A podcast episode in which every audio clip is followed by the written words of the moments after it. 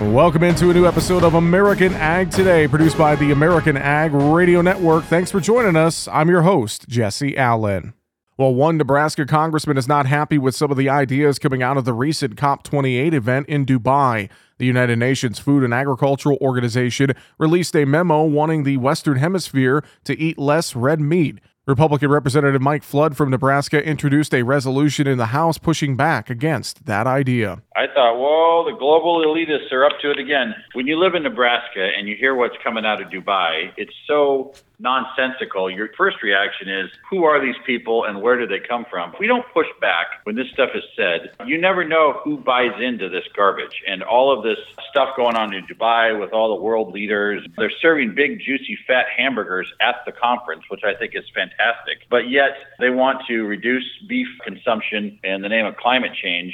Farmers and ranchers are the best environmentalists in the world, according to Flood. The true environmentalists are actually the farmers and ranchers that live and work in places like Nebraska, in the middle of our country. We have more invested in the future health of the land that we work and the ecosystem that we contribute to. But one of the things that I think has gone completely off the rails is this idea that if we get rid of beef, that somehow the world's going to be better off. And the reality is, there's a lot of places in this world that won't be fed if beef producers are on the sidelines. Beef is the most efficient way to deliver protein to hungry people around the world. Flood says even other commodity groups recognize that fact. You know, it only takes three ounces of beef to deliver the same amount of protein in three cups of quinoa. It's one of the most efficient ways to deliver protein. In our beef state, cattle are a critical part of the Golden Triangle that's supplying clean ethanol fuel around the world. I just met with a bunch of biofuels folks this morning, and they were reacting to this and just shaking their heads about what a disaster it would be if this actually got any traction. And the support that I'm getting from my colleagues in the House has been tremendous. And he's expecting a similar resolution to be introduced in the Senate.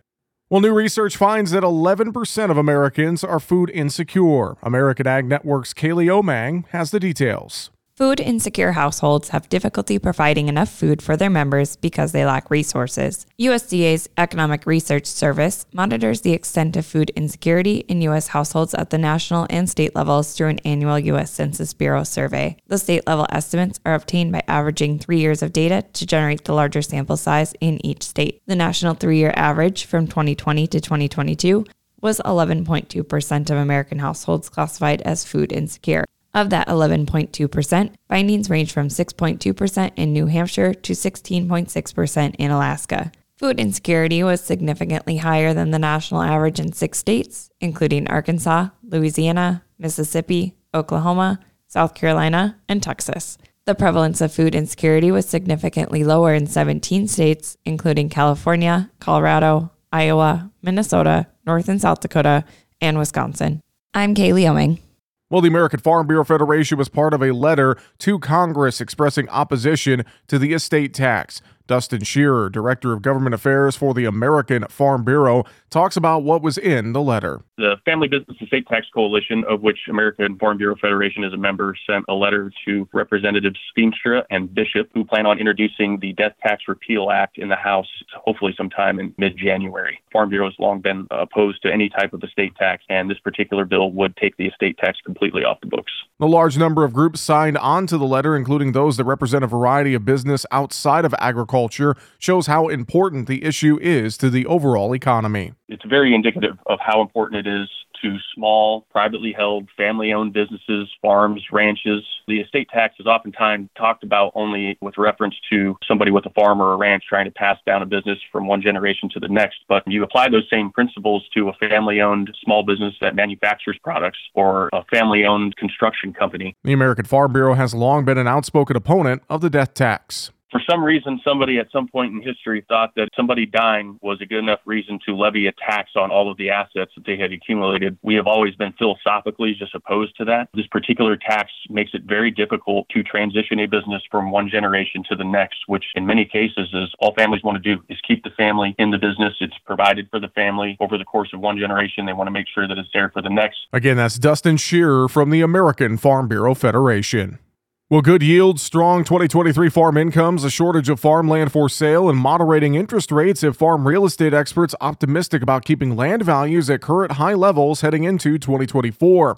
At DTN's virtual Ag Summit on December 5th, farmland specialists were in general agreement about steady farmland values for next year. According to Howard Halderman, president of Halderman Farm Management in Indiana, he said, quote, "We had some exceptional yields this fall. That combined with the potential for declining interest rates layered on top of soybean prices hanging in there at a high level, I think we're in for steady land values at these high levels through 2024." End quote. Now, from 2020 to 2023, farmland values jumped 30 to 40 percent in Indiana, Illinois, and Iowa, according to USDA. But during that same period, cropland in Arkansas, Louisiana, and Mississippi increased only 10 to 11 percent. In the Delta, those land values haven't risen as fast as in the Corn Belt the past three years, but it's still a seller's market. According to Jeremy Stevens, partner and managing broker for National Land Realty in Little Rock, Arkansas, land buying interest remains strong for top quality cropland and marginal cropland with a high recreational value influenced by duck hunting. Well, South Dakota State University Extension is hosting a backgrounding fundamentals webinar series via Zoom in January. Backgrounding can be utilized in a variety of business structures from cow calf to feedlot or even as a standalone venture. Backgrounding cattle, sometimes referred to as growers or stockers, could serve as a cushion for a producer if the conditions are right. Additionally, grazing these calves can help drought proof an operation, as these grazing cattle can be sold quickly and that pasture can be allocated to the cow herd rather than selling off cows. Now, risk is a common term within the cattle industry, and in today's volatile markets and with feed costs continually rising, SDSU Extension says education on ways to improve an operation's financial resiliency is becoming key for future success.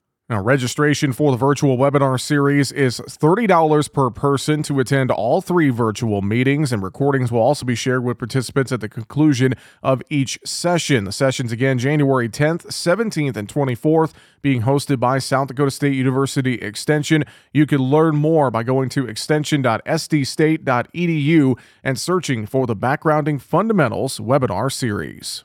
And finally, the National Agricultural Statistics Service is looking for feedback on its estimating programs. According to the Ag Statistics Board, they said in a news release that, quote, upon completion of the Census of Agriculture, the USDA's National Ag Statistics Service conducts a thorough review of its estimating programs.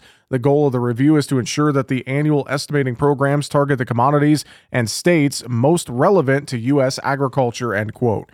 The agency also says, in addition to the ag census data, NASS will consider all available information, including public input, when determining whether to add or remove specific programs when selecting the individual states included in each commodity program.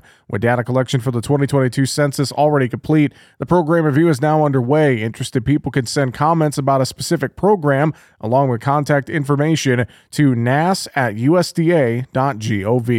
You've been listening to American Ag Today, produced by the American Ag Radio Network. I'm Jesse Allen, wishing you a great rest of your day.